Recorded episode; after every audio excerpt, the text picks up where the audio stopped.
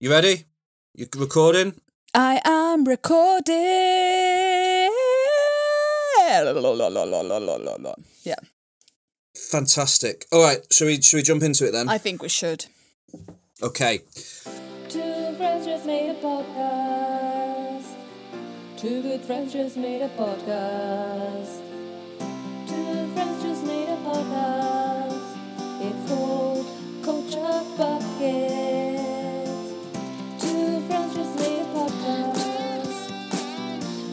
Two friends just made a podcast. Two friends just made a podcast. Culture Bucket, Georgia and Alex. Hello, everyone. Welcome back to uh, your favourite podcast in uh, all of the world. It's Culture Bucket, episode number fifty-seven. Yeah, fifty-seven. Uh, not an important number, but an important episode because it marks the end of the second year of the life of Culture Bucket. as we as we come to the end of 2021, uh, the first full year because Culture Bucket started in the summer. Of So um, 2020. Yeah. summer 2020. So that we had like a bit of 2020, and then we did a full. So this is our first full year of doing Culture Bucket. Uh, incredible scenes. Um, Incredible. so we're going to do similar to how we ended last year. Our, we're going to do the best of 2021. We're going to talk about the pop culture of the past year and the things in it we liked the best.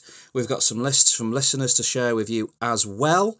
And then we're going to look into the future. I'm going to take out my uh, crystal ball, which is called typing movies of 2022 into Google and reading the results Yeah. and I'm going to tell you what I found in there.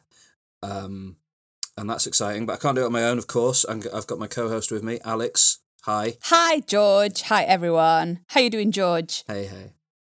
Um, pretty good. It's it's I'm I'm within spitting distance of the Christmas holiday for me. I've got two more days of work and then I'm done. Nice. So, um, you know, I can't wait to be free. Um, I feel Simba exactly the once. same.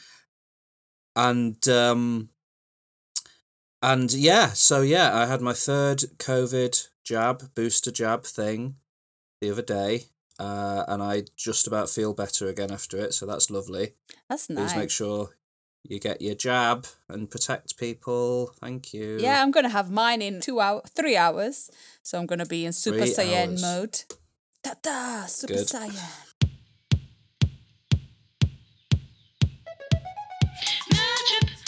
Magic, magic. Magic, magic, magic.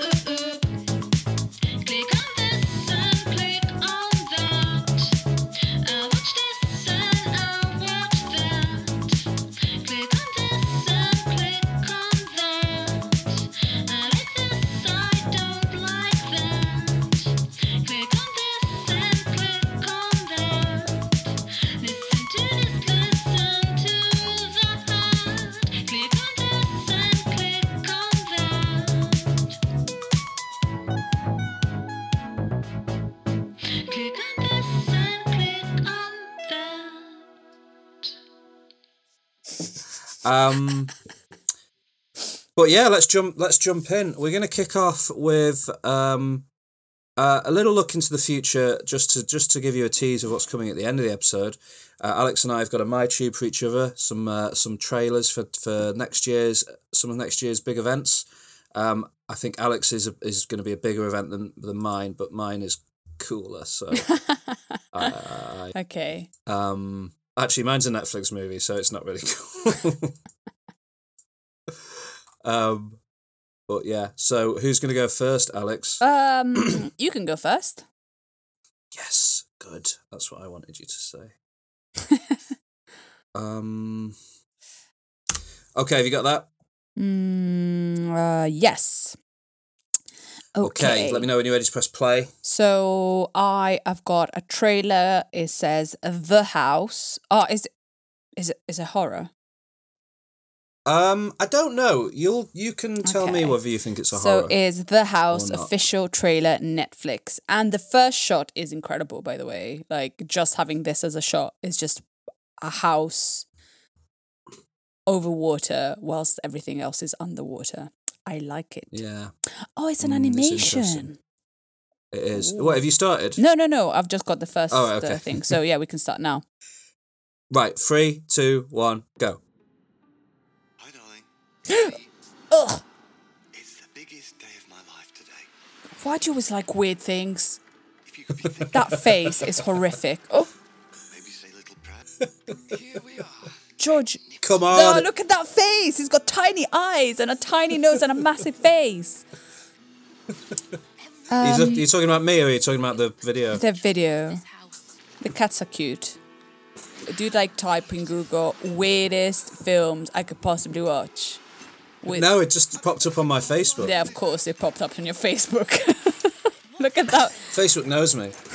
Do you not think that face is terrifying? The face of the It's weird. Humans? It's definitely weird.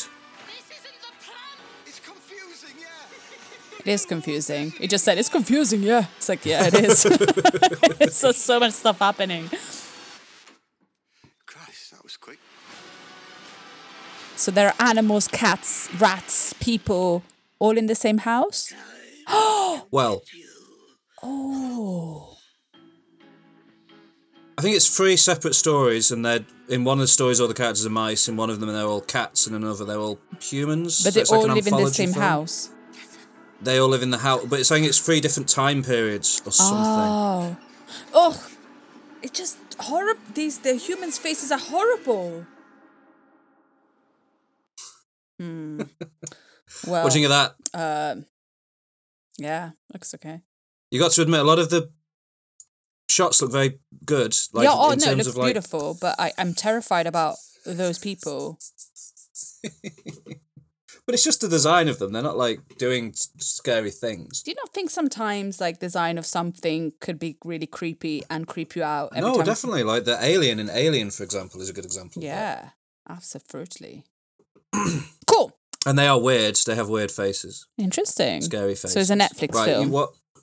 It's a Netflix film. It's called The House. It's coming out in I think January, maybe January fourteenth. Mm. Um, three separate stories, uh, directed by three different directors, but all about this Ah. one house. Wow. Um, and I think set in the UK. The voices all sounded British yeah, to me. yeah. I think there's some British actors, like famous ones.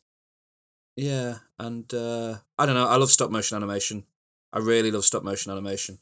Um, Okay, so I'm gonna show you a trailer now of a film. uh, yeah. Are you ready? Okay. Um, so I I put off watching this trailer for like oh uh, maybe a few hours because I was like I don't want. Oh.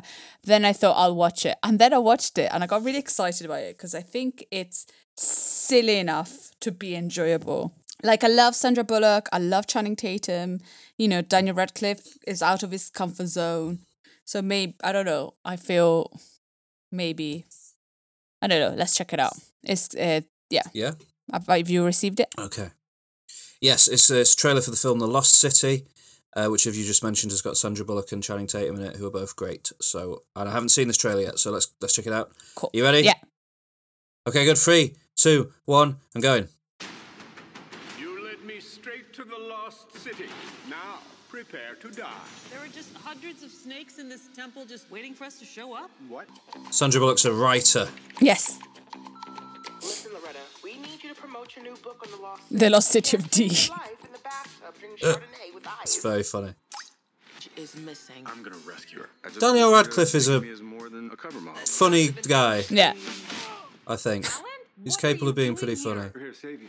I'm certified CPR. I'm certified. Jungles eat people like us.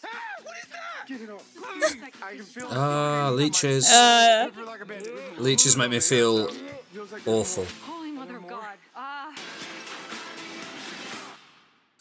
That looks pretty. That yeah, that looks like a fun time. like, I, like it. think it's silly enough to be fun. Like it Yeah, doesn't take yeah. itself seriously at all. definitely. And the fact that there is Brad Pitt in it. In That's pretty amazing. And also like I li- I love Channing Tatum. I and I just had a thought actually. Sandra Bullock, I think is the only actress that always has uh like a lot of the times now her her her male in like the her love interest is younger Yeah. than her, That's true. which is interesting because usually like they get you know a much younger person, but she's so like established and everything that I don't know. It's interesting. Yeah, she's amazing. So Yeah. she yeah, She can do whatever she wants. What, what do you think? she literally of- anything she wants. It looks I love a good adventure movie. Um I even like despite my distaste for Dwayne Johnson and Jack Whitehall, I enjoyed Jungle Cruise this year. So an adventure movie featuring two actors that I actually really like. It, yeah, good. Go. Yeah, let's do it, please. I'm all for it. I think it's inspired by a movie I've never seen, which I probably should watch, called "Romancing the Stone." Have you? se- You've, yeah, I you've seen, have. you se- Yeah, I've seen it. It's about Yeah. that with um Kathleen Mm. Turner and Michael and Douglas. Michael Douglas. Yeah, Okay, Uh, should we do some some of our lists? yeah. Yes, good. It's the best of 2021. The best of 2021. Oh, it was a year, a crazy year. So much happened. Movies, films. They're the same thing. Albums, songs. You find songs on albums. Oh, yeah. What a year. What a year was 2021. Oh, yeah. What a year. There were also video games. Oh, and TV as well. Thank you. I didn't Yes. put mine as a top. Maybe I, like I, I'll, I'll tell like the bottom and the top. I didn't put them in numbers. It was too hard. That's absolutely fine. So, do you want to start? Yes. Shall we start Cool, so- with films? Yeah. Okay. Uh so uh two, four, six, eight, ten. Yeah, I do have a top ten. So this year, 2021, has been a great year for uh, Marvel movies. And so Oh, I have three Marvel movies. and probably the only Marvel movies they released this year. Or maybe they released more, but I'm not really No, sure. They released four Marvel movies this year. And I've got three of them on here. Which one is Yeah, the have you- fourth one? Well, I don't know what three you've got on there, but um, Okay, maybe so Black I've got Widow so uh, my top Marvel films. I'm going to put them together. Um, Okay. So uh, in last position is uh, Shang Chi. Loved, loved, loved, loved, loved, loved Shang Chi, but it's not Yep. as good as Eternals, and Eternals is not as freaking amazing as Spider Man No Way Home. But Alex, I distinctly remember you saying that you didn't like Spider-Man movies. Well, basically, I I completely changed my mind. Uh, I I love Spider Man now. Uh, so well, so I didn't I didn't really like Homecoming. So I watched No, the I know. I've I been watched I've been very frustrated at you about that before. so I watched the Tobey Maguire Spider Mans, and I liked them. But then when the Marvel movies came out, well, when like the Marvel universe started forming, I realized that they weren't as good. But and then I never watched the Andrew Garfield ones. Just a moment. Just a moment. Then after after years of like putting Spider Man off, and then I watched Homecoming, which I didn't particularly like. But then this was coming out and people were going crazy about it. And I decided not to read Oh. anything. And then I decided to also watch Long Way Home, which I absolutely loved. I loved, far loved, far from far from home. Oh, yeah, Far From Home. Far From Home. So I absolutely loved Far From Home. It was so good. It was like two hours just like flew by. I had a great time. Jake Gyllenhaal is an incredible villain. Uh, it's just so many little plot twists and who is that? I love the fact that, you know, what which is reality. And so then I got really excited about this one, which I went to see before you saw it. And I was so excited. Yeah.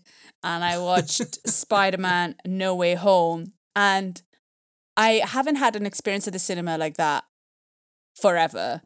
Like when the I'm not going to spoil it because I think everybody should watch this film, but when certain things happen, or should we spoil it? I don't know. No, no, no, no, no. We Let's can't not spoil, it because this episode's coming out too close to the film okay. release. So when certain things happen, literally the cinema roared and clapped and laughed and cried. Like there was such a incredible vibe in the cinema. And Yeah. And although I hadn't, you know, although I haven't had the maybe the the love for Spider-Man that other people have had, I felt the emotion of like certain things happening. And it was so good. And two and a half hours just basically like flew by and it was beautiful. And oh, I loved it. So I eat my words. I can change my mind sometimes. Uh, I definitely don't like Homecoming, but I it's feel, interesting because most people would say Homecoming is better than Far From Home. No, I don't That's know. that's generally the perception. Hmm. I actually I prefer Far From Home as well. I love I just love Jake Gyllenhaal so much that that movie does a lot for me. But I feel also Tom Holland uh, comes into himself as Spider Man and Peter Parker in Far From Home. I feel I don't, in my opinion, and then Ned. no, no, that's I think Ned is really funny in Far From Home. Zendaya is really like I love Zendaya in Far From Home. So I think Yeah. I think there's there's the the characters around Peter become better as well. So I think the film becomes better. No, that's fair. And and MJ and Ned are so good in um No Way Home as well. Oh my god, No Way Home. I cried. I laughed. I clapped. Uh, it was what a film. What Did you a uh, like without spoiling it? There's a there's a lot of moments in the in the in the film that were pretty well hidden or not so well hidden, etc. Like, what did you? How much? Like in terms of re- returning characters from older things, what did you know was probably going to happen, and what was like a complete surprise again? Or was anything a complete surprise without Um, spoiling it, which is a difficult so thing to the do? villains were not a surprise. Yeah, Uh, the rest was totally because you know I don't read anything about anything. yeah. So yeah, I had no clue. yeah. And then when one thing happens, Ned does something, and then something happens. I was like, "What the?" Because, and then when they do it again, and something else happens, like, "What? How?" I was so excited, Yeah. and I liked the relationship between certain characters. Um, oh, Yeah, we have to talk good. about it again in January when everybody has watched it because it's so Maybe when everyone's much watched it, we should do a special on it because I have a lot of thoughts. it's so much fun. It's Yeah. so much fun. And Um, they kept it really well sealed up. Like I know I, I knew there was some kind of the thing is that I there were some rumors, but I totally did not believe those rumors because things so I was I was totally surprised. Yeah, and I think yeah, they yeah, did really yeah. well at keeping everything bottled up. But yeah, that was really good. Um What um, what about uh, early on? Ugh, there's early on before any of the multiverse stuff starts happening. There's a surprise moment, reg- like very early on, regarding when Peter's trying to get out of his legal problems. Did you? Yeah. What did you think of that? Do you know what I'm talking about? yeah. There's a character that you might wouldn't necessarily have expected to see. Oh yeah, yeah, yeah, yeah, yeah, yeah, yeah. Yeah, that was the like that? first. That? was the first. No. Yeah. yeah, yeah. that was the first Okay. one.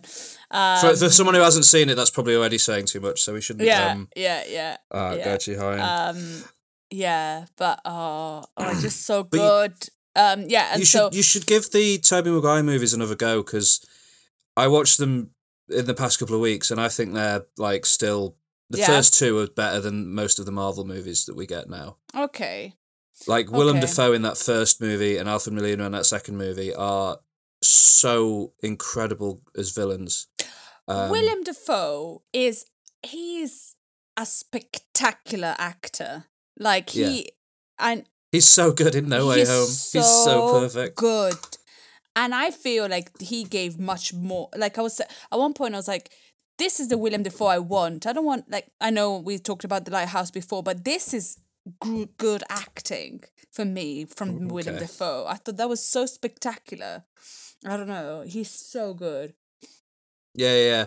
And apparently, he, he like he's like sixty seven, and he insisted on doing as much of the practical stunt stuff as he could on his by himself, which is and you amazing. could see he loved every single oh, every single moment in it but what i loved about this film i feel there was so much love behind this film yeah, like yeah, yeah. love and collabor i don't know there was so much i think people that acted in this film were so happy to be in it in a way you could feel it Yeah, and it was lovely it was really lovely yeah. and and then it Are you- made it kind of made all much it made sense and people that write these marvel movies are they have got crazy minds because Yeah. in a way now I want to watch. Uh, I'm gonna go back, uh, and that's what I thought. I want to go back and watch the older movies, and I would like to watch. I would like to give, you know, maybe all the Spider Mans more of a Yeah, I'd be interested to know what you make of the Andrew Garfield ones. I think they were very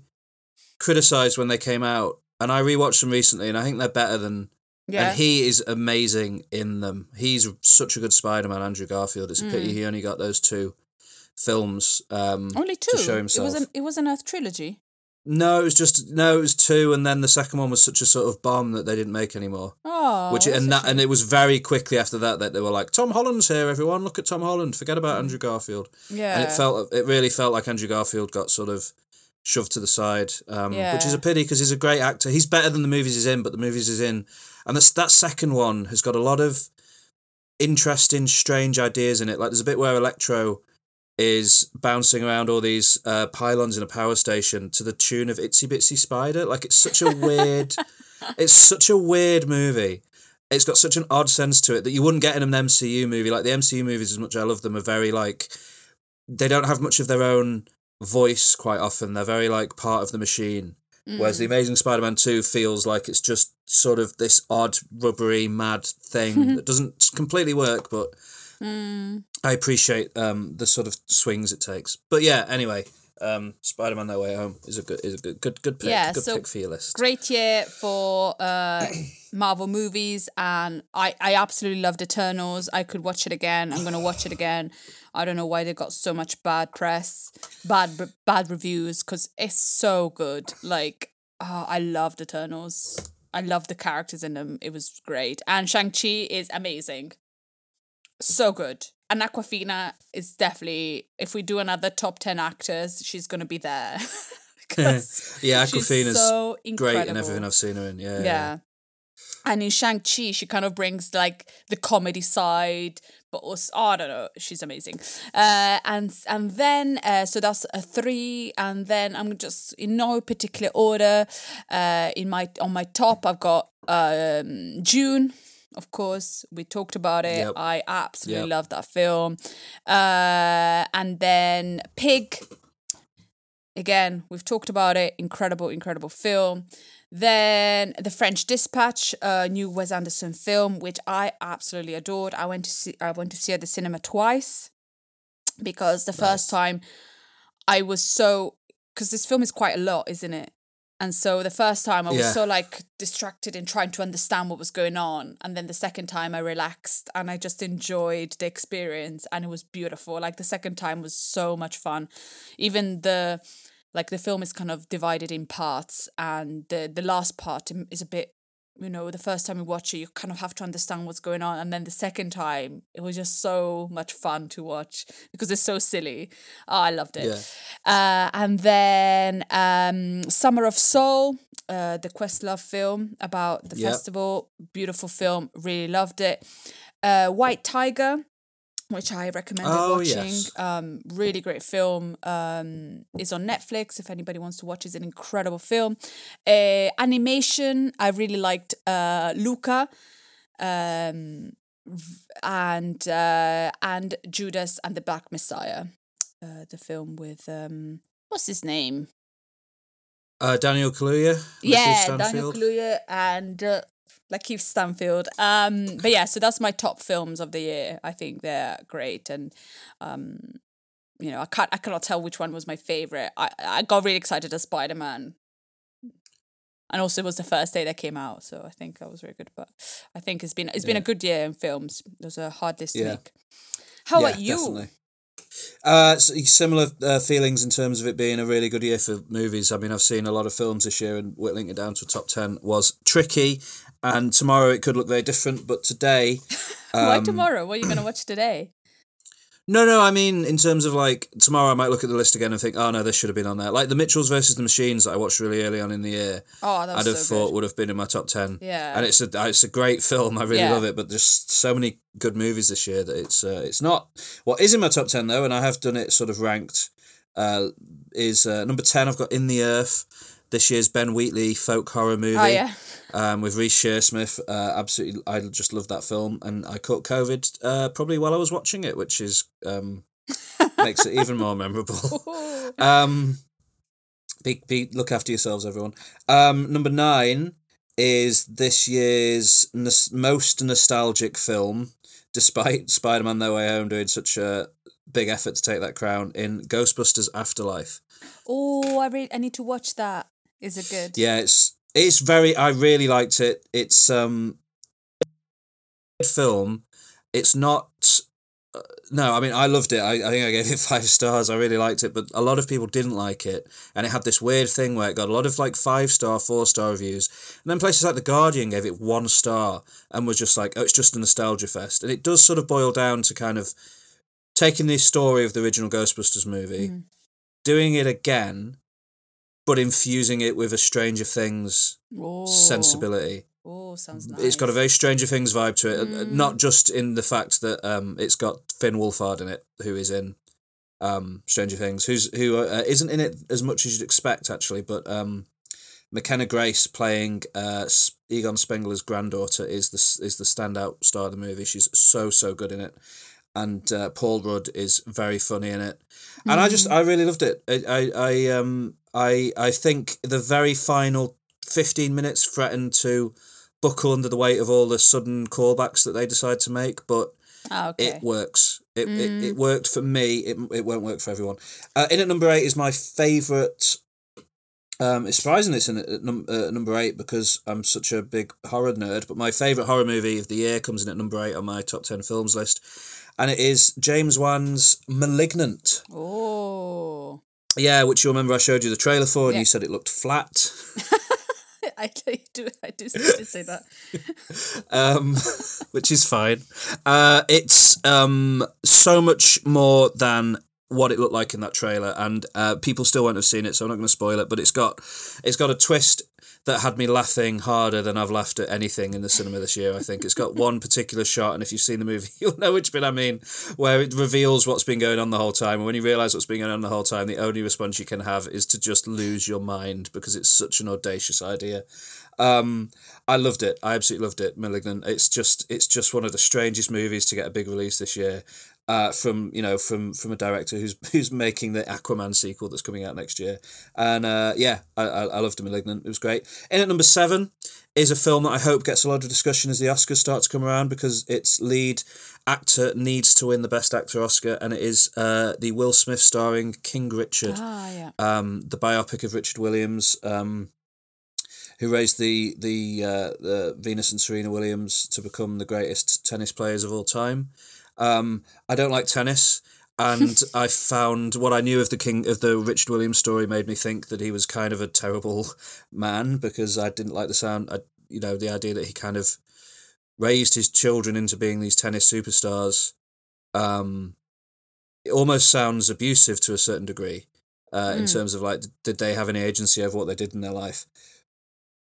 But they produced the movie, so they clearly love him for what he did to, what he what he devoted his life to doing, which is which is making them successful. And Yeah. when you watch the movie, I guess you can kind of see the world that he lived in, the world he came from.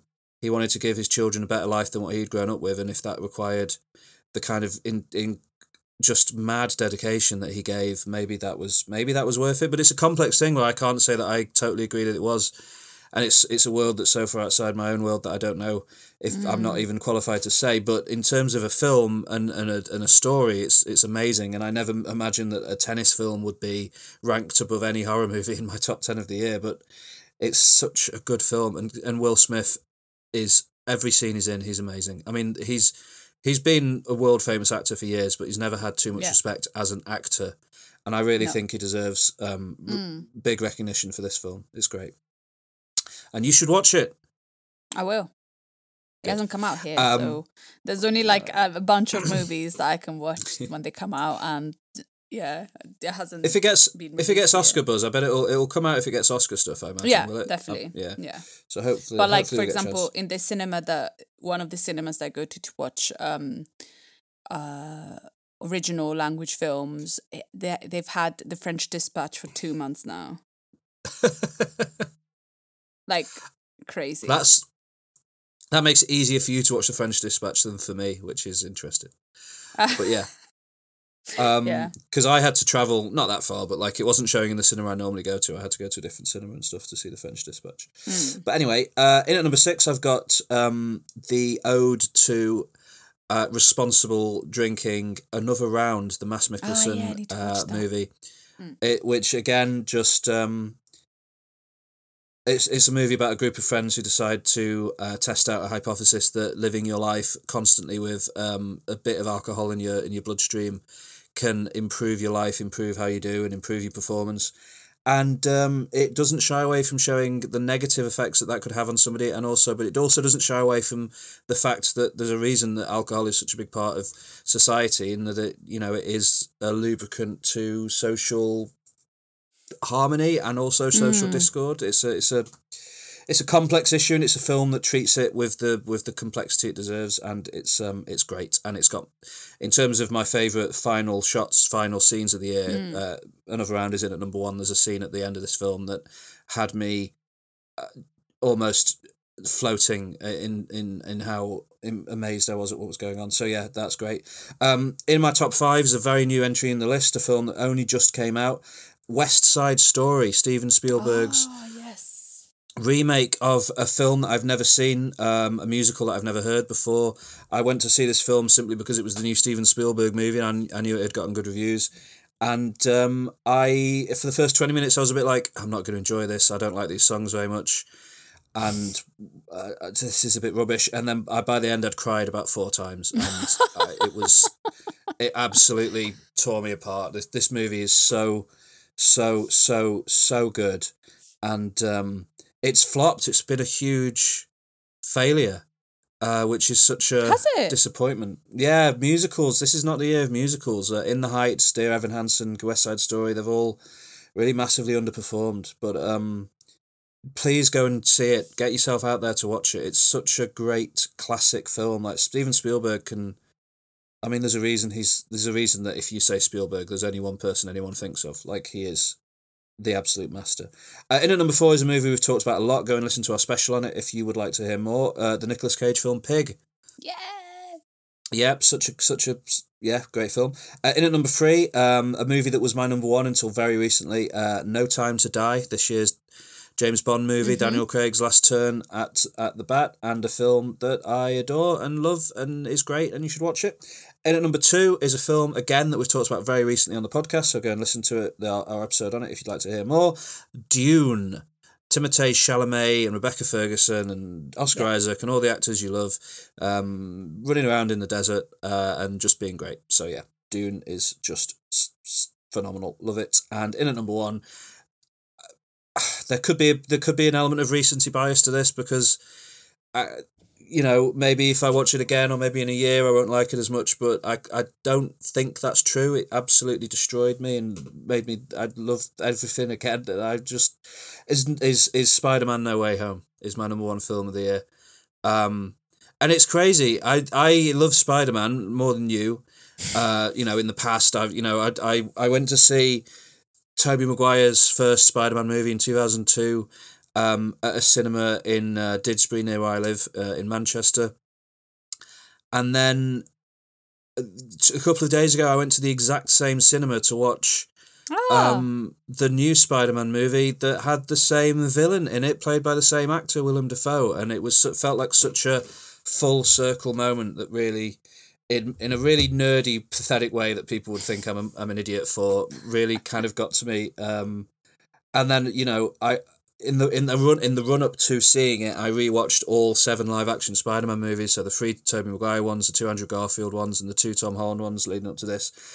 And going into it with all of that so close and recent in my mind just made so many moments in this one complete just destroy me and like similar to your audience there were so many moments in this film that made the audience absolutely Mm. um lose their minds and start cheering and clapping and crying and it was just it was the best experience i've had in the cinemas uh since we all saw the mist together in japan i Yeah. think Yeah, I think that Um, was a yeah, very yeah, very similar experience. Yeah, yeah, and which because I saw I saw Avengers Endgame in the cinema, and at the end of that film, all of the audience cheered and clapped, but it it didn't feel. It was more of a sort of like with Avengers Endgame, it was great, but you expected there to be amazing things in it, and I don't think there was anything quite as surprising as some of the moments in No, No Way Home. No Way Home was. Oh, amazing. there's one, and I can't talk about it because it's a spoiler, but there's one particular moment in No Way Home that I keep thinking about. It's like three or four days now since I saw the movie, and I still get emotional when I think about it, which is pathetic, but very true. So yeah, Spider Man No Way Home. moment is it? I'll cut it out. It's the it's where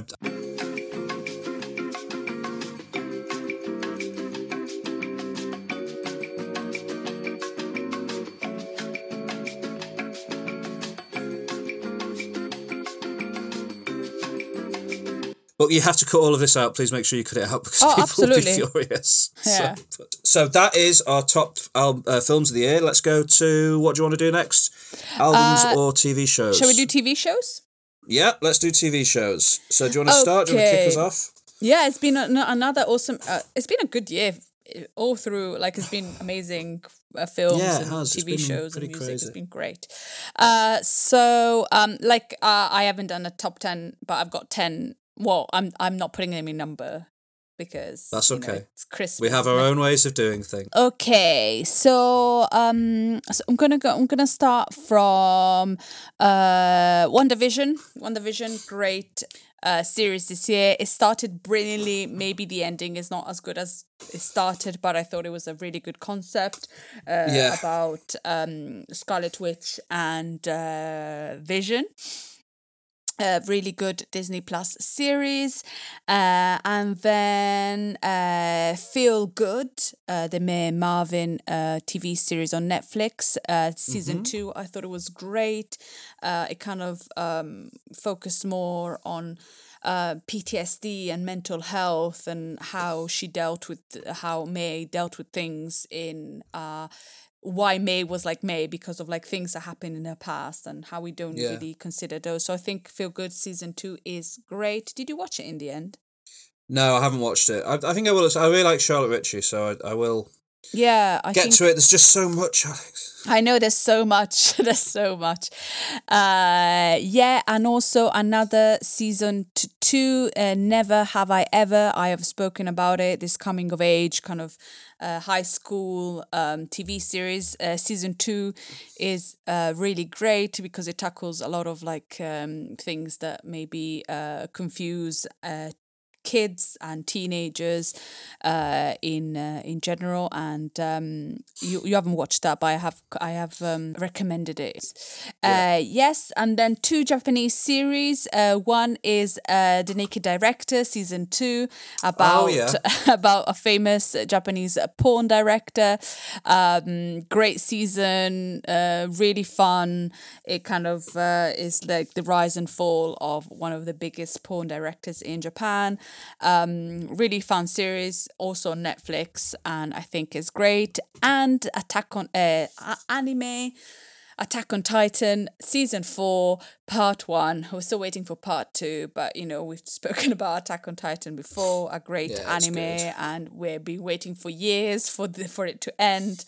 And I thought it was going to end with this, but is a great start to the end of uh, Attack on Titan it kind of starts explaining more what are the titans who are the titans why are the titans it's crazy uh, and i think george if you need you should start watching again because I know, but I mean, I'm gonna have to watch it from the start again. Yeah, it's a absolutely. commitment, so I'll I will get there. I will get there. yeah because uh it's in the fourth season the world expands and it just becomes this crazy roller coaster that you didn't you can't even imagine oh it's beautiful uh, but I wanted to finish because I really want to know what what's going to happen. Um, yeah. And then three series that we have talked about before, and so uh, Kevin Can F himself, great season series this year, um, like a sitcom slash drama TV series all in one. Fantastic, really, Yeah. really innovative way of uh, doing a TV program. It's been very Massively. good this year with innovation, like WandaVision, really innovative way to like make a series. Uh, you would Yeah. think when you were talking about Kevin Can F himself, I thought that was on that line, but then it's totally different. Oh, Yeah, it's so good. Um, and then uh, the White Lotus, great season. Absolutely. Uh, we did a special on it. I could talk Yeah. about it. I still think about it. I still love it. Oh, it's just amazing. And for me, the season of the year is Sex Education season three. I I loved every single moment of that season. It's Yep. beautiful, well written, well acted. It's great, and we've talked about it about it before. It's so good, Sex Education, and season three even got better. Like Yeah. it's amazing how a season, a series can get better and better and better, and they did it. It got weirder, better, and I loved it. So yeah, Yep. great, great year for TV shows. Yeah, it was a great year for TV shows because I loved that third season of Sex Education, but it's not in my top 10, I've just realised. uh, which is something. Um, okay. Okay. So, Yeah. my top 10, are you ready? Yeah. Okay, as usual, I've ranked it because I'm I'm sort of obsessive in that way. So, uh, in in my number 10 is one you've just mentioned, the Marvel show WandaVision. Mm. Um is is only at number 10 because I adored the first two thirds of this and then when it became when it sort of put its cards on the table and said right we have to become a Marvel thing now I it's I, it lost me a little bit because I wanted it to be weird and strange Yeah. all the way up to the end and I get why it wasn't and I and you know I, I think some people probably preferred it at the point that I stopped liking it as much but it is Mm. great S- um, Elizabeth Olsen does some of the some of the best work of, of that we've seen this year from any actor in it, and um, yeah, it's a good show. In at number nine is a, is a show that I've not seen all of yet because it's currently on and is still will run into the new year. But I've enjoyed what I've seen of it so much that I've put it in at number nine. Um, a show called Yellow Jackets. Okay. Have you heard of it? No. So it's an American uh, drama. Like each episode's fifty minutes long or so. It's about a. It's set in the part of it is set in the nineties about a American girls soccer team in high school. They get into the national finals, and while they are traveling to the finals, the plane they are on crashes in I think the Canadian wilderness, and they are trapped there for nineteen months, and it's about their attempts to survive. In a sort of gender flipped Lord of the Flies is how people have sort of um, Oh. you know the, the the kind of selling catchphrase for it and then the other half of the show is set in present day and is following the survivors the women who survived, as they kind of reckon with what they did in the woods in the 90s that nobody yet knows about and those adult characters are played by some beloved actors uh, two of them who lead it are um, juliette lewis and christina Amazing. ricci What? yeah yeah Love that. Where, Yeah, where, where, and- where do you watch it?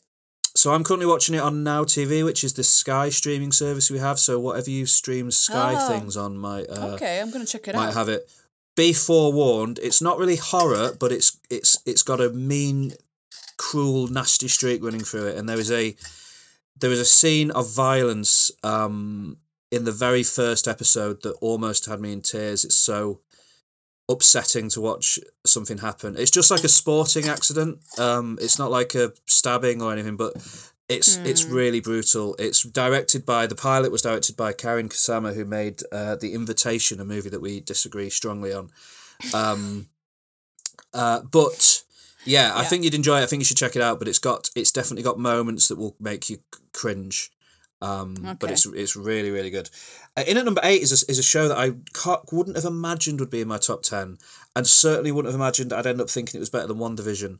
Um, and it hasn't all been on yet because the finale is on next Wednesday, but it has absolutely just blown me away at how good it is and how much I like it, considering my distaste for the character generally. Is Hawkeye? Oh, is it good? The the Hawkeye show is amazing. It's set at, it's set at Christmas. It's like an action comedy series, and it's just brilliant. And it introduces um, Kate Bishop, who is the the another character in the comics that is takes on the mantle of Hawkeye and is a young woman as opposed to uh, Jeremy Renner's Hawkeye, who's a who's a sort of middle aged man. Um, and Kate Bishop is played by Hailee Steinfeld, you Yeah, I know from True that. Grit yeah, yeah. and yeah. she's she's the star of she's really the star of Hawkeye. There's whole like twenty minute, half an hour sequences in Hawkeye that don't have Jeremy Renner in them. Um, and follow Kate Bishop, follow Hailee Steinfeld, and she is brilliant in it. And if they're going to bring her into the sort of Marvel world in a bigger way and have her be part of the next whatever the Avengers is, I can't wait for it because she's she's just fantastic. And Jeremy Renner, to be fair to him, is brilliant in it as well. You know, Hawkeye never really worked for me in the Avengers because you've got like the Hulk and Thor and all these hmm. magic people, and it's a bit like, why is there a guy with a bow and arrow? Like, what's he doing? and it's Jeremy Renner who's a bit of a I'm not really a big fan of, but on his own on this smaller scale story, he's kind of incredible, and they really do a lot to sort of show the toll that being amongst these super people physically has had on um, Clint Barton over the years. Like he's he's a sort of slightly broken, physically broken man uh, at the point he is in um, in uh, in Hawkeye, and then you've got as well uh, Florence Pugh's Yelena from Black Widow turns up in Hawkeye. Um, And the most recent episode I've seen of Hawkeye, she has an amazing scene with Hailee Steinfeld, which is one of the best scenes in anything all year. Oh. And um, it's just amazing. And then the fifth episode, which is the most recent episode, ended with a pretty amazing cliffhanger moment that people kind of guessed was coming, but to see it confirmed is pretty good. Almost in a Spider-Man, almost in a Spider-Man No Way Home way of being like, oh my god, they're bringing that back. Um, it's pretty Okay. Good stuff. So you should check out Hawkeye, Alex. Is is so much better than I ever imagined it would be. Vera Farmiga, who is um, in the Conjuring movies and loads of other things. Vera Mm. Farmiga, who's an amazing actress, plays uh, Kate Bishop's mother in this. It's it's just so good. It's just so so good. So yeah, Hawkeye. And then number seven is my favorite Marvel show of the year, Loki. Which again, character I don't really like. Hmm. TV show was a blast. Really really loved it. I kept falling asleep. Well, like I watched the first episode three times, and every time I fell asleep. Like I I, don't know what it is. It's got this soporific. It's very nice because you know I don't I, I don't usually fall asleep very easily, but every time I put Loki on, it's like ugh. So I haven't been able to watch it. I might I might give it a go this Christmas. Yeah, I don't, I don't quite understand it because I don't think it's well, it's whatever each to their own. But I found it really fun and exciting and funny. And Owen Wilson does such good work. Uh, It's so great to see Owen Wilson in, a, in like a Marvel thing, and he's really good in it. And then Mm. the last, like the way that like everything that's happening now in the Marvel universe, the multiverse stuff, all sprung from what happens at the end of the, the first season so I'm of Loki. So. You definitely should. It's so good. And like again, I don't like well, actually I don't mind Tom Hiddleston, but Loki is a character I've always been a bit bored of because it's very much like he'll turn up in a movie, he'll be like, No, I'm good now, I'm gonna help you and then he'll be like, ha, not really, I'm gonna be annoying. and it's like, Oh, okay, we get it. But then in in the Loki show, he does good work, man. He's he's good in it. He's funny. He's interesting. You've got various different people popping up. Weird stuff happens. Richard E. Grant's in there for a bit. It's great, really great. So yeah, that's in at number seven. In at number six of my favorite TV shows of the year. Uh, what will probably be once all the dust has settled, the defining pop culture event of twenty twenty one, Squid Game. I I still haven't been able to finish it. How come? Uh, I'm. It just. Uh, I I watched an episode. Uh, I watched an episode with the with the when they play um the the um, the balls. What they're called in Marbles. Marbles. When they play Marbles, marbles. yeah. And I texted you and I was like, I am broken. Yeah. And then I managed to watch the next episode, and I was, and I was like, I just, I just, like, I'm just, it, it I find it so hard. It's incredible. I just Yeah. find it really hard to watch. That's why I didn't put it. It's kind of like my honorable mention because it's amazing, but also heartbreaking. Like heartbreaking. The marble Yeah. episode broke my heart. Yeah. You should finish it though because there's some I will. I stuff will. I in the will. final couple of episodes that you'll that will you'll I you, need- will. you should watch. Uh, but it's good, man. Squid Game's great. Everyone's watched it at this point or watched as much of it as they can bear, and um, you know, it's Squid Game. It's So it's good. it's great, and I think they're going to make a second season of it. That's probably going to be not very good because it doesn't really lend itself naturally to having a second season. But never mind, they're going You to do never it know. anyway. It might be completely different. Could be. Hmm. In at number five, The White Lotus, which you've talked about, which is, is great. We love it. In at number four, another one you've talked about, Kevin can F himself. Uh, a I loved it. I loved it. I love like I love sitcoms. I love comedy. I love deconstructing Hmm. that thing. Like Kevin can F himself was des- designed for me. Um, so I, I, I, liked it.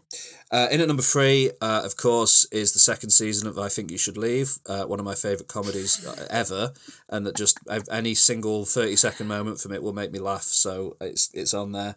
Um, in at number two, something that I didn't want to watch, had no interest in watching, watched an hour of and was bored by, and then by the end, some of my favourite things I've ever seen ever, and I think like a culturally and historically important, significant piece of work that any, anyone with a passing interest in music should watch is Peter Jackson's epically long Ah. eight hour documentary on the Beatles, Get Back. Mm. Um, this like I have grown up telling people and saying forever that my favorite Beatle was George Harrison. I like the songs he wrote for the Beatles the best. And then I watched Get Back, and now I'm a Paul McCartney fan. I adore Paul McCartney. Paul McCartney is a man who, over the years, has morphed into something that a lot of people in the UK find quite irritating.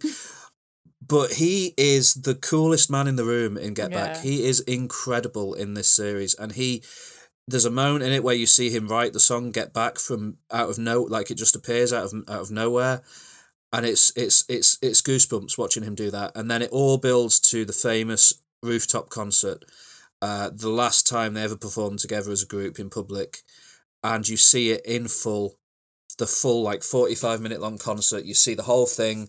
They set it up to have cameras on the roofs uh, with them down on the street in the reception area, and you see it all play out. You see the people on the street getting annoyed or excited by the fact it's happening. You see the police turn up and battle to get up to the top of the roof and shut it down, and it's just one of the most amazing things ever. And like people have seen that footage before, but seeing it after watching the seven hours of footage uh, following them in the days leading up to them making that decision to play on the roof and all, everything they did and it just kind of makes it transcendental. It's such an amazing thing that uh, peter jackson's done and i loved it. I loved get back. I think it's i think it's one of the best things i've seen this year. But still pales in comparison to my number one tv event of the year that has i can't wait to watch it again um mike flanagan's netflix show midnight mass Ah, yeah, I need to watch that. it is without question my favorite TV show of the year. I absolutely fell in love with. I love I love Mike Flanagan. Like he's made he made The Haunting of Hill House. He did Doctor Sleep, Gerald's Game. I, I've, everything he's turned his hand to, pretty much I've really enjoyed.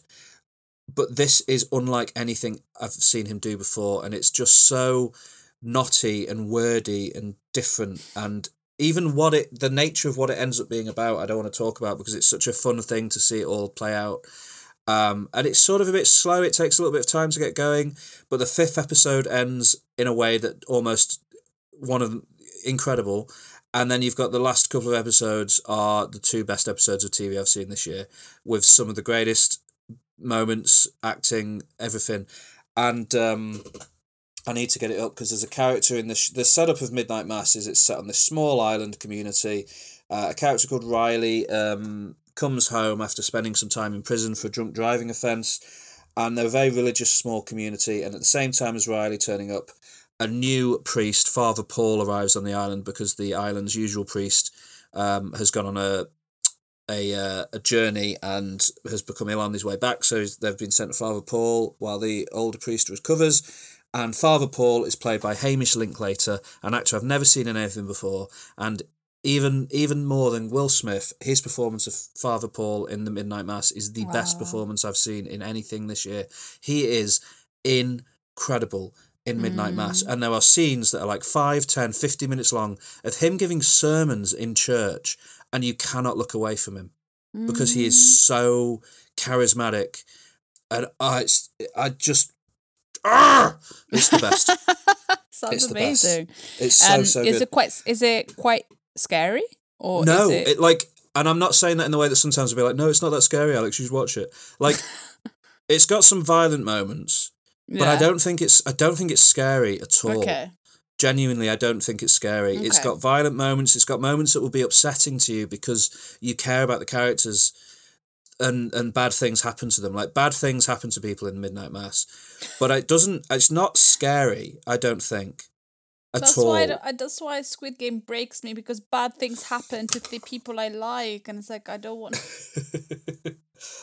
yeah, I know.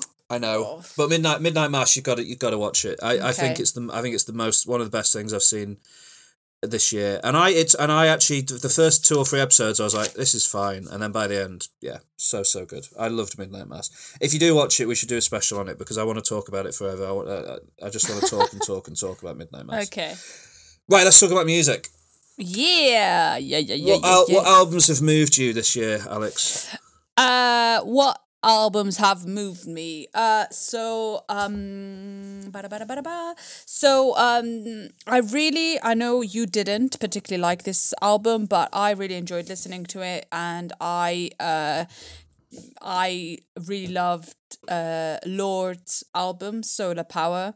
I Yeah. thought it was really good, and uh, I really enjoyed it, and so it's good. And then um, I've put uh, Orla Gartland's "Woman on the Internet." I've spoken about Oh, it yeah. uh, in the in the show before. I think it's a great album, uh, really personal and uh, a great uh, insight into this artist. One of our Um, one of our listeners, Emma, listened to that album because of your recommendation, and she absolutely adores it. So well Oh, done. on- fantastic. Yeah, Go yeah. Emma. Yes, because it's a good album. It's really great. And then um I think this is more uh, I'm I've just realized I've got a lot of female artists. Good. Yes. Uh, and then um, Arlo Parks' debut studio album, uh, Collapsed in Sunbeams. Great, great album. Uh, it was released uh, in January. And if you haven't listened to it, please listen to it. It is so, so, so good. Um, and then I think another uh, debut studio album uh yeah another debut studio album uh, by uh, Joy Crookes uh, called skin.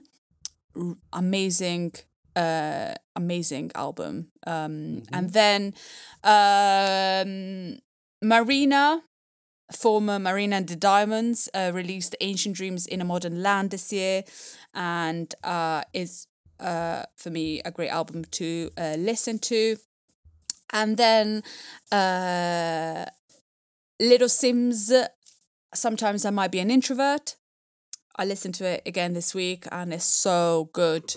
And I, it's weird how like it's an album that I I listened to it loads, and then I listen to it again now, and it's just changed somehow. It's a it's it's a great album. Uh, I really like it. And then um, Crawler by IDLES uh, I think that's a great uh, um, release this year. Uh, Yes, we did a special uh, last week on it, and Yes, we did. Um, uh, I think it really uh, listening to listening to the um, special again. I think it re- that album kind of really touched us in a way. Mm-hmm. Um, yeah, and then uh, at the top, I've got uh, Billie Eilish, "Happier Than Ever." Really really like that album and i Mm. think uh it's uh she did a great uh i don't know it's just a great album and um i realized how young her and Finneas are and they and i know and i'm, I'm amazed in awe that these two young brother and sister are just creating this incredible music um Yeah, I agree. Um, and so because sometimes you know um I um, I might have uh, um judged Finneas a little bit harshly on his own music um other sometimes I fair. listen to it but he's also a young he's a, he's also like a very young artist finding his feet and he's great. Uh, and then at um top of my list uh is uh album is the album released by dave we're all alone in this together. Love love love love love this album. Uh and so yeah and this is my my 10 albums of the year. Strong, strong list. I like it. it was very Uh, hard list- though because i think this year was also a very good year in music Yeah, I listened to a lot of music this year, including that Dave album, which I really like, but it's not in my top ten because, well, it's just, it's not. But I really, I really like it. Like there was so much good music this year. yeah Um, my top ten, I've got uh, some crossover review, but also some some some other stuff. So in at number ten, uh, the Ultra Vivid Lament, uh, the Manic Street Preachers' newest Oh, yeah. album, uh, which I mean, I'm a huge. I think I've seen them live more than anyone, any other band Hmm. uh, that I've seen, and I just really, really adore the Manic Street Preachers. You know, they had. Um, they had a number one single about how important libraries are. They're they're they're good. I like them, and um, their last this album went to number one in the UK charts, and the last time they did that was in nineteen ninety eight. Um, Amazing. It's amazing to have to have two number one albums so far in so far apart. It shows how kind of relevant they continue to be, and yeah, they're just great. So I love the Manic Street Preachers, and that album, the Ultra Lament, is is great and one of their quieter albums. The first track um it is called "It's Still Snowing" in Sapporo, and it's just a beautiful amazing this this this incredible song um with lyrics about the first time that they toured in Japan and had and had Richie with them and one of the lines is how can was it how can four become so strong it's just it's great anyway I love it um in at number nine is Happier Than Ever the Billie Eilish album which I agree is uh, is stunning and like you I sometimes sit back and think about the fact that she's like barely 20 years old and, Yeah. and how, how does she manage to Yeah. make music that so feels so sort of filled like- with with with yeah. life and talent and and Mm. yeah she's she's pretty impressive i love it i love her i love her music it's great. Uh, in at number eight is uh, comfort to comfort for me the new album from australian pub rock punks Amyl and the Sniffers um which uh, their first album i didn't like at all i thought it was sort of not really for me and I they weren't really on their radar, but I checked out their second album and it's amazing. So people should listen to it if you like kind of noisy, loud, um, punk rock music. Check out Amyl and the Sniffers. Uh, Comfort for me, it's brilliant. Number seven, Pressure Machine, uh, the Killers. Um, their quietest and most introspective album ever, a concept album about the town that the Brandon Flowers grew up in in Utah, and it's just um, it's just a kind of a beautiful, wonderful album. I really like it. In at number six, Hey What um, by noise rock legends Low uh, is uh, an unexpected delight, almost like pop music but run through a blender. It's it's it's it's great. Um, number five, a band that I love and hate in equal measure. I, I come to them and I and I and I listen to them a lot and then I'll leave them alone for a while. Um, but and I think everyone everyone probably has a band like that, right? That they sort of have this like love hate relationship with. But uh, it's the myth of the happily ever after by Biffy Clyro. Um, After putting out their album A Celebration of Endings last year, that I wasn't really keen on, they then announced this follow up album that sort of sprung from the same sessions, and I was like, well, I'm not going to like that. No, it's amazing. They've somehow put they've done it again. They've pulled it out of the bag. It's a really really great, just f- fantastic rock album.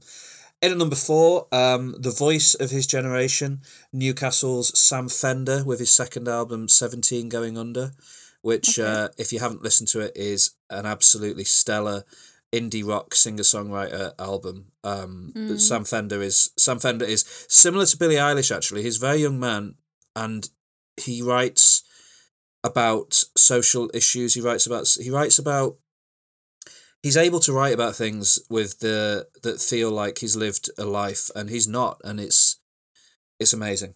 Uh, sam fender's kind of quite an incredible musician i think and he's going to continue hopefully to be pretty amazing in the future. But yeah 17 going under is is a really really good album. Uh, number three um prioritize pleasure by self-esteem an album that is just a front to back incredible pop album uh, with with amazing songs on it. I, I really love that album. Prioritize pleasure. P- uh, people should listen to it. Self esteem is great. Uh, number two, I don't live here anymore by the War on Drugs. Um, okay. Yeah. They are fantastic. Just good stadium rock. Uh, brilliant music. And uh, number one, Crawler by IDLES. Oh, fantastic. Uh, a monumental piece of work that I think is the best thing they've done, and um, they should uh, continue for a long time. I hope so. Yeah, that's my top ten albums. nice. Yeah, thank you. People should listen to all of those A little- a little-. I think uh just to add, I think uh I've listened after we talked about uh Taylor Swift's Red Oh Taylor's yeah, version. Um I think that's an honorable mention because I absolutely love that album and listening to her song with Phoebe Bridgers, I cried. yeah, it's a good song. Yeah, it's not my top song. ten because it's not doesn't feel like it's a new album from this No, year. But I, no. I agree that it's it's amazing, So and I've good. listened to it a lot. Oh, So, so, uh, good. Uh, like the 10 minute version of All Too Well is really cool. Is it Yeah, about Jake is. Gyllenhaal? So apparently, yeah. I mean, nobody's ever confirmed it, but apparently it's about Jake Gyllenhaal. Um, yeah, I know. Who who wouldn't be who would miss Jake Gyllenhaal? Like I would be heartbroken if I broke up with Jake Gyllenhaal. Yeah, but she really eviscerates him in those lyrics. She makes him sound like an awful piece of work. But um, I guess I guess when you have a love interest and you break up in not very like good way, maybe it is you know you do get angrier than you you would. yeah, so casually cruel in the name of being honest. Oh, it's it's So good. it's it's Well a good. done, She, she's she's You great. are a similar great similar to, similar to Billie Eilish. She was writing amazing music from such a young age, and she Yeah. continues to grow as a as a as a musician. She's she's good. Yeah. Okay, I'm going to very quickly run through my top 10 video games of the year because you Oh, don't yeah. have any, and then we can get some listeners' lists. So, uh, it's been an odd year for video games. Nothing to. Uh, I don't think any, anything that's going to be remembered in the future as an all time classic has necessarily come out this year, but there's definitely been a lot of fun to be had with games like, in at number 10, Deathloop, the um, Groundhog Day assassin game. Number nine, Death's Door, an indie version of Dark Souls. Number eight, Tony Hawk's Pro Skater 1 and 2, a ground up remake of the first two Tony Hawk's Pro Skater games. Uh, a lot of fun. Number seven, Ratchet and Clank Rift Apart. Um, the first true PS5 game, I think, that really showed what the PS5 was capable of. Uh, like playing a Pixar movie, just wonderful. Number six, Metroid Dread, the latest Metroid game, um, is uh, a pitch perfect, sort of perfectly balanced uh, Metroid style game, and I love it. Number five, Forza Horizon 5, probably the most beautiful game I've played all year.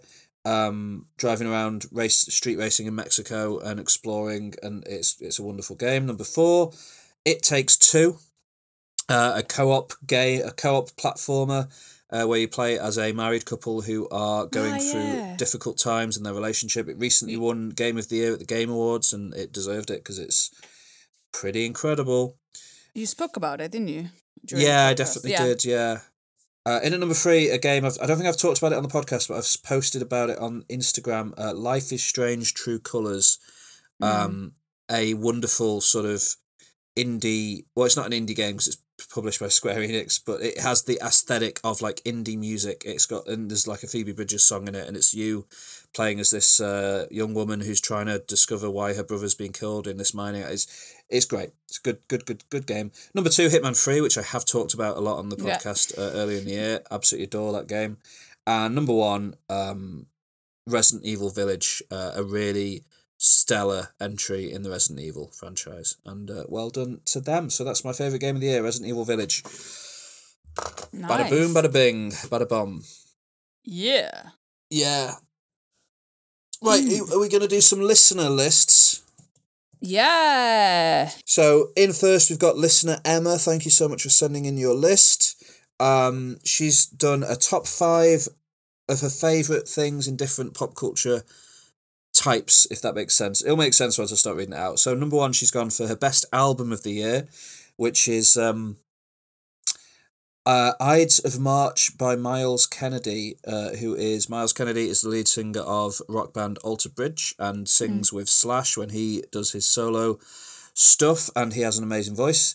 And this is his second album, and Emma writes, This hasn't been mentioned by you guys, and so it needs to be. It's a fantastic offering by a man who, in my view, is the best vocalist alive. Uh, he's definitely a very, very good vocalist. Um, and uh, I saw him live a few weeks ago and uh, with listener Emma, and it was pretty good. He puts on a good show, so well done to Oh. Myles Kennedy. Amazing. Yep. Uh, best TV show, one we've both mentioned, WandaVision. Yeah. Uh, she writes, my favourite of the Marvel shows on Disney Plus. I absolutely adore Wanda and everything around her. Fair play. It is pretty pretty brilliant. is amazing. Yeah. Uh, in at number three, best film. She's gone for a Marvel movie that weren't wasn't on either of our lists. Um, Black Widow. Ah, I haven't watched that. Yeah. Yeah, uh, she's written. Given this week's offering, Marvel have really done themselves proud this year, but Black Widow is still my preference. With stellar performances from David Harbour and Culture Bucket favourite Florence Pugh, I absolutely adore every second of this film. I think it just by a fraction is better than Spider Man, but don't ask me again tomorrow. Oh. Cool. And I, I, I, I also loved Black Widow. I it's um probably my second favorite Marvel movie of the year behind Spider Man. Um, yeah, but uh, yeah, good film. Uh, number four, she's gone for her best game of the year, and she's chosen Tetris Effect Connected, and she writes.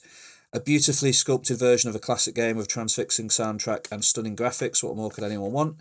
And agreed. Um, Tetris Effect is brilliant. And number five, she's gone for best podcast, and she's written Culture Bucket, obviously. Of And then she- course. Yeah, so thank you very much. That's very kind of you to say so, Emma. Um, Thank you, Emma. Yeah, cheers, Emma. Thank you for that list. Uh, all good picks, and um, yeah, keep on trucking. Cheers. Um, up next, we've got a list from listener Chris, who uh, is uh, similar to Emma, one of our kind of long-time listeners, and we appreciate his support, as we appreciate the support of everyone. And um, Chris writes, "Hi, Alex and George. Thought I'd put you two in alphabetical order. Not that Alex is my favourite, honestly." uh, top five albums from me in the order they're grabbing me when I write this. It changes weekly, and there are others that pop in and out of there. It's tough. Uh, this picking five, isn't it? And I agree, it is. And then, um, so yeah, so Chris has sent us his top five albums of the year, and um, he is a pretty cool guy because I've only heard uh, one of them. Yeah, looking at Chris's Instagram, he you you you go and see lots of bands that I don't even know. It's amazing though. Like Yeah, really good. cool. Yeah, no, it's impressive. Um, so he starts with I think somebody actually you've spoken about before, Jade Bird. Have you talked about ah Jade yes Bird? yes yes So great choice, Chris. Jade Bird, Open Up the Heavens. He writes second album from the expat Jade, who was one of my 2020-21 tour casualties. Uh, great album, and American Living is obviously suiting her. Looking forward to catching her live again at some point. So nice pick there. Yes. And then uh, you've moved you've moved your camera, and I can't see you anymore. Hi. Hello, sorry. Can you see Um, me now? In at number, f- yes, I can. In at number four, he's gone with I think it's pronounced Jen or maybe Gen, G E double N, uh, Liminal, and he writes a Maltese slash English band whose lead singer is also the partner of the drummer from John. First album and yet another pre-order vinyl added to my collection, even though I don't have a player yet to see them live, but hopefully in twenty twenty. I've also got uh, I've got a box full of uh, vinyls in my cupboard, uh, in my wardrobe, uh, Chris. That uh, and I don't own a player, so that's absolutely fine. No judgment there at all. Um, number three, Zuzu, Queensway Tunnel. And he's written first album by one of the most modest people I've had the pleasure to meet. Saw her first at a festival back in 2018 and latest this week. And the progress her and her band have made is amazing. Hopefully, big things will come for them soon. So that sounds pretty exciting. So definitely worth checking out Zuzu.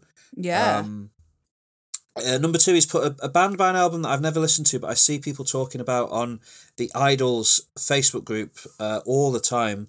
Um, a, a band called John, uh, and the album's called Nocturnal Adventures, and he's written second album by two great lads that I've seen twice this year, so it seems fitting that they go in the number two slot. Also, I think John have overtaken IDLES in my t-shirt t-shirt collection. Don't tell my wife. Um. So so that's, so a t-shirt impressive. collector and a vinyl collector, a little bit like George. Yeah, yeah. Well, one thing that is true of all IDLES fans is that they, they love to buy t-shirts. So yeah. Um, and then in at number one, he's gone for IDLES Crawler. No surprise here, I'm sure. A different and very powerful album that has given me the new mantra of, in spite of it all, life is beautiful. Yes. Great choices. Yeah. Definitely great choices. Um, thank you so much for that, Chris, and please do Yeah. keep listening. Thank you. Um, and presumably your wife doesn't listen, uh, so please encourage her to also listen. That would be lovely. Maybe not this Well, episode because she might No, get but angry. not this one, because then she'll find out about the. Um, unless she does listen, in which case we've just well, you've just outed yourself as having anyway. It's all fine. Don't worry about it. Um, up next, we've got a list from Matt, listener Matt, uh, who uh, has sent us in his top ten films of the year. Thank you so much, Matt. Um, he hasn't editorialized at all. He's just sent me the list, which is absolutely fine. So I'll, I'll run through them. Um, in at number 10, he's gone for King Richard, which I've talked about how much that is a brilliant movie, so well done. Number 9, Eternals. Agreed. Ooh, Good choice. nice. Number 8, like. Dune. Fantastic film. Uh, number 7, he's gone for Nobody, the Bob Odenkirk action movie. Oh, I really want to watch that one because you talked about it, and um, It's a great I- I film. to it must be streaming somewhere for you to see it soon. Yeah. Mm. I'm sure. Uh, it's a great movie. You should definitely check it out.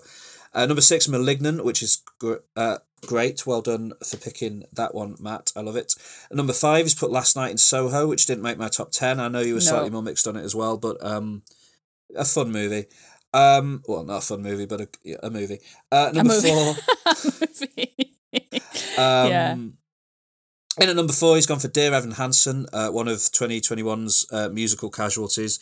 Uh, I haven't seen it, and it got terrible No. reviews. But um, Yeah. hey, if you enjoyed it, Matt, then you then you do you do you. Uh, maybe I'll watch it one day. I'm sure it'll be great. Um, it is a film where like a 28 year old man plays a high school student. Yeah, that's the thing, because uh, it, you know, I've got limited amount of uh, you know, original language films I can watch, and that was one of them. Yeah. And then I saw the main actor. I was like, but that's the guy from Pitch Perfect. So, yeah. know?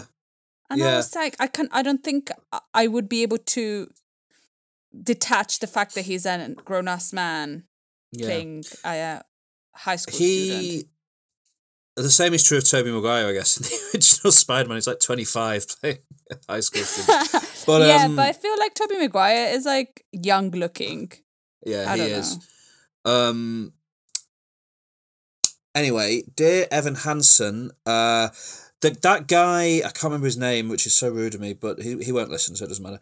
Uh, the guy that in Dear Evan Hansen originated the role on Broadway when Dear Evan Hansen was first a Broadway musical. so Dear Ah, Evan okay. Hansen defenders will tell you that he had to play the role because he originated the role and only he can do it. You know, Mm. but equally, he's like uh, twenty eight. Anyway, it's bizarre. But So his name is Ben Platt. Ben Platt, and how old is He- Ben Platt? Do you have 28. information? To twenty eight years old, Ben Platt. But More- if it's good, I might, I might, I might give it a go. You know. Well, Matt says it's good, So and he, you know, he's a he's a professional guy. He knows what he's talking about. oh, then I'll Maybe give it a go great. Maybe we should all give it a go. Give it, give Dear Evan Hansen another shot. You know, Uh, I in at number gave, three- I gave uh, Spider Man another shot, and I loved it. That's, uh, well, that's because it's. The... um, in at number three, he's put Shang Chi and the Legend of the Ten Rings. Great. Good film. Or he's just written Shang Chi and the Legend of the Rings, but uh, Shang Chi and the Legend of the Ten Rings. Come on, man. Uh, number two, he's got People Just Do Nothing, big in Japan, which uh, wasn't in my top ten, but it was a very good time at the cinema this year. Ah, so yeah, I I'll need to watch him on that. one. It's a I fun really movie. Yeah, you should definitely check it out. Yeah. And number one, he's put Cruella, uh, which what didn't make my top ten, but is a, it was also a great time at the cinema this year. And yeah, Still no, fair play. it. It's a good choice. Emma Stone is a, is is is great in it, so good good on him. Um, he told me that Spider Man No Way Home would make the list, but he then he didn't update it, so I don't know where that would come. But I guess it would push King Richard off the list. Uh, so assume that uh, uh, that's in there somewhere. Okay, and we also have a list from Dan, friend of the pod, who was on our video games episode and has sent us his list of his five favourite video games of 2021. So he starts off with what I think is an honourable mention in the Final Fantasy VII Remake DLC Intergrade that released this year. Which uh, wasn't a full game and I didn't play it, but I'm sure it's fantastic. Thank you. Uh, in at number five, he's got Ratchet and Clank Rift Apart, an incredible 3D platform that was on my list as well. Well done, Dan. In at number four, he's got Deathloop, ranked very highly, if, in my opinion, but uh, a, a great game from a great team, so a good choice there. Uh, in at number three, he's got Halo Infinite, the newest Halo game. I haven't played it yet, but I know that Dan is mad in love with Halo, so. Not no surprise to see it there, and uh, it is meant to be pretty good, especially the multiplayer. In at number two, he's got Hitman Three, which Dan and I kind of back and forth on a lot earlier in the year, trying to beat each other's times on the levels, and it was one of my favourite gaming experiences uh, of the year or ever. So I'm glad to see him giving some props to that.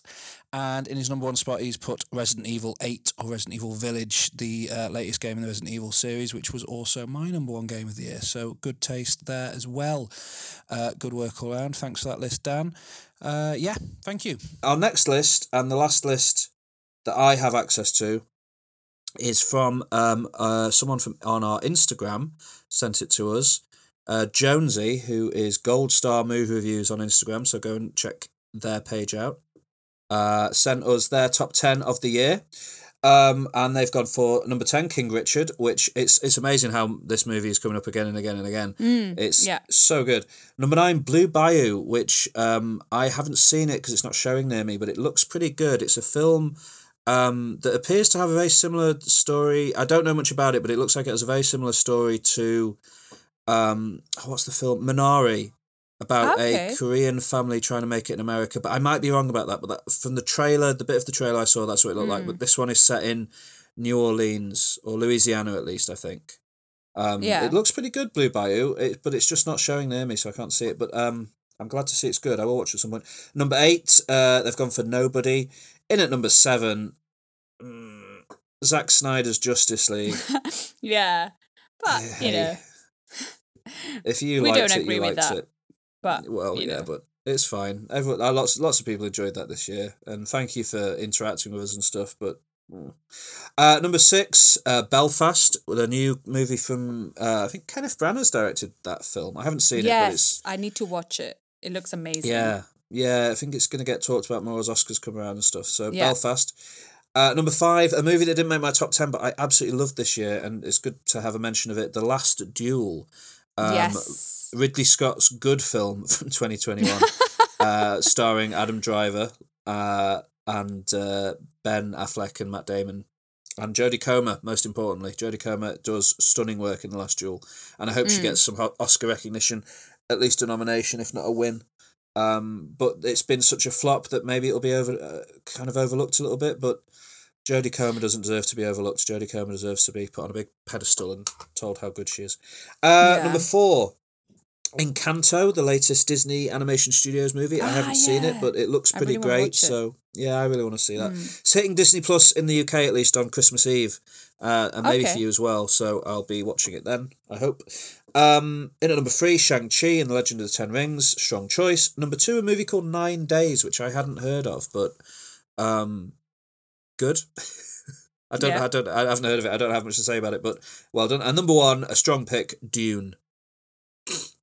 Yes. Yeah, which might, which would, if not for the the way that Spider Man um, hooked my nostalgia, Dune would probably uh, be my number one film of the year. So a good strong pick. Okay, so uh, I've got one. It's not. It's not a top. It's just. I think it's a top film of one of our followers on Instagram. Uh, truly underscore cinephile, and uh, they have put Eternals exclamation mark and i agree i think is a great uh, marvel film this year and really underrated I even loved Angelina Jolie in it, so I think that's great. Thank you for your contribution. And then I've got a contribution from Yuji, and he has uh, put uh, three Japanese series. Uh, one of them is called Alice in Borderland, uh, which Oh, yeah. uh, I've talked about before, and it's kind of a, um, you know, uh, a game where you survive. It's a bit like it, it's a kind of a concept like Squid Game, but not really. It's in a totally different kind of universe. So it's kind of like a survival game. Uh, Followers, which is a Japanese series about uh, uh, these uh, Japanese celebrities, is really good fun uh, fun series. Uh, Naked Director. Squid Game and Sex Education. So uh, Nice. great. Thank you uh, very much. Thank you for all of your lists. Great, uh, great choices, and good suggestions to watch and listen to. Absolutely. Nice. Thank you so much, everyone. um, so to finish us off, I've just pulled together some albums and films that are due out next year, so we can start to anticipate a little bit of what the next year might bring, which is exciting. Exciting. Yeah, so in terms of music coming in the next year, music tends to be announced closer to its release than films, so there's not a huge list, but um, indie folk band Big Thief, who are fantastic and uh, should be listened to if you haven't heard of them, are releasing a double album in February called Dragon New Warm Mountain I Believe in You, which is a great name for an album. And uh, they've put out, it's it's a 20 track album, so they've put out enough singles to basically make a 30 minute EP at this point, which you can find on Spotify, and they are great, so you should check that out.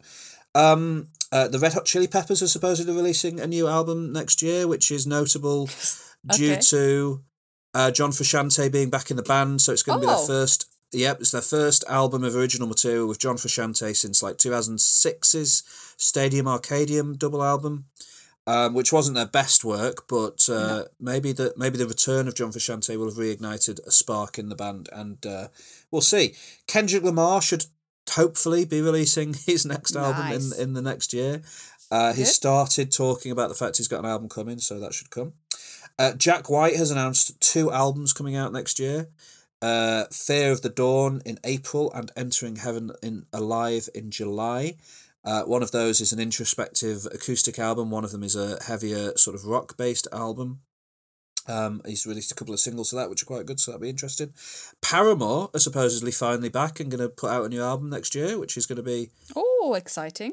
fascinating to see what they do. Um, a dream pop band who I quite like called Beach House. Have you heard of Beach House? No, I don't think so. They're you might like Beach House. You should check them out. But they're releasing an album. They're releasing a double album Mm. in February called Once Twice Melody. But they've released it in a weird way where they've put out like a quarter of it as singles and then the next quarter of it as singles. So half of it's already been released. But the Mm. full album will have been released uh, to streaming by February. And what I've heard of it so far, the half they've released so far, has been great. So uh, Once Twice Melody by Beach House could be a highlight of next year, hopefully. Um, indie rock band um, from, from, from the UK, Bloc Party, are back with their first ge- album in Oh, years. Wow. Yeah, Al- Alpha Games is coming in April, and I think it's their first album since 2016. Oh my goodness. Yeah. Um, Not a fan. Of Bloc Party. Mm. Uh, I've never been a massive fan, but people seem a little bit hyped about this new one, so who knows what will happen. Uh, Mitski, who is a sort of uh, folk indie singer songwriter, uh, lives in a similar world to Phoebe Bridgers and people of that nature. Um, she's releasing a new album called Laurel Hell in February, and I've always been sort of on the edge of getting into Mitski, so this might be the point where I do that. So that might be something we discuss in the new year. Uh, and then we've got people who haven't actually announced properly an album yet, but are expected to within the next year, hopefully, releasing albums, such as Arctic Monkeys, who Ooh. started announcing tour dates, so they should have something new. Brockhampton is uh, apparently going to release a new album in the, in the next Yeah. year. Uh, the Weeknd has got a new, something new coming.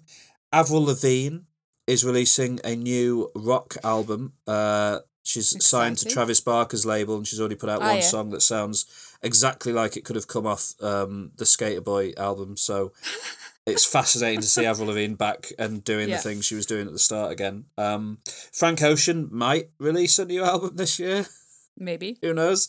Uh, so. Beyonce is probably going to release a new album this year, which is will be her first since I Lemonade. love these adverbs of probability of uh Well, she's she said she's been in the studio for eighteen months, so presumably within the next twelve she'll have an album ready. You'd you'd, you'd think. She put out a Let's so.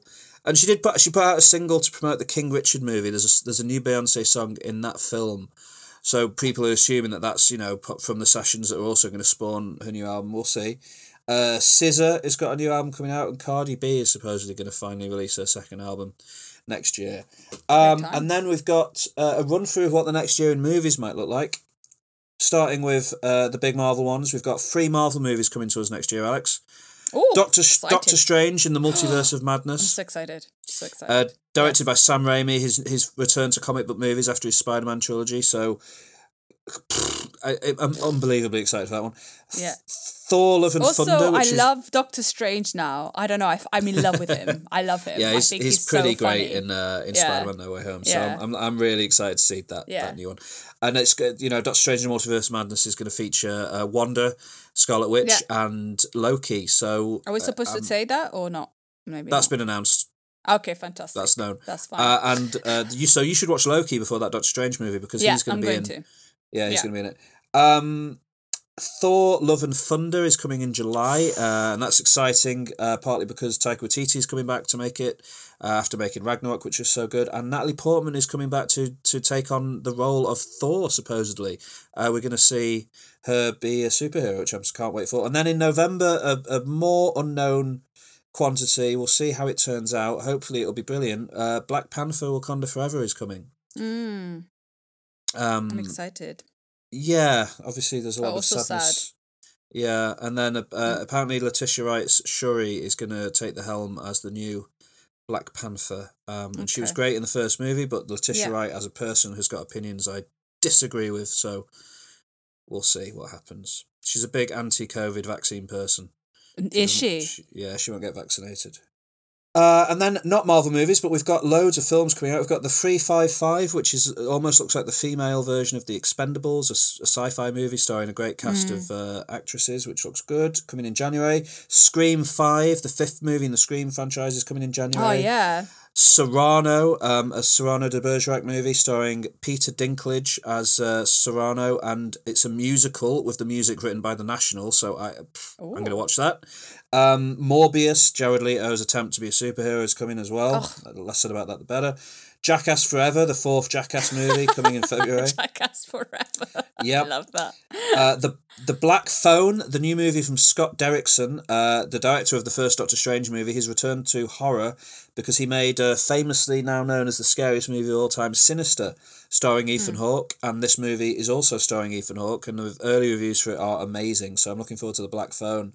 Uh, Moonfall, the director of Independence Day, has made a film about the moon falling into the earth, so that's definitely going to be something, starring Halle Berry. Um, Ambulance, Michael Bay's return to action movies. Jake Gyllenhaal and Yahya Abdul Mateen um, play two foster brothers who rob a bank and then steal an ambulance to escape. And somebody is in the ambulance dying, and they have to decide how to help them. It's gonna. it looks mad, so we'll see what that's like. Uncharted, the video game adaptation starring Tom Holland as Nathan Drake, is coming in February as well. We've got the Batman, Robert Pattinson's outing as the Batman in March.